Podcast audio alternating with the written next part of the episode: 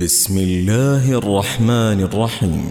الرحمن علم القرآن خلق الإنسان علمه البيان. الشمس والقمر بحسبان والنجم والشجر يسجدان. والسماء رفعها ووضع الميزان ألا تطغوا في الميزان.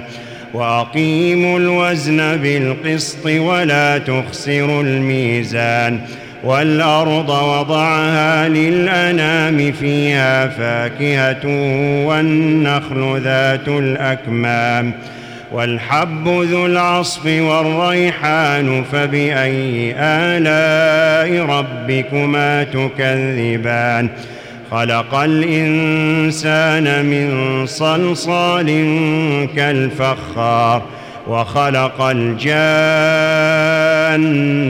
من مارج من نار فبأي آلاء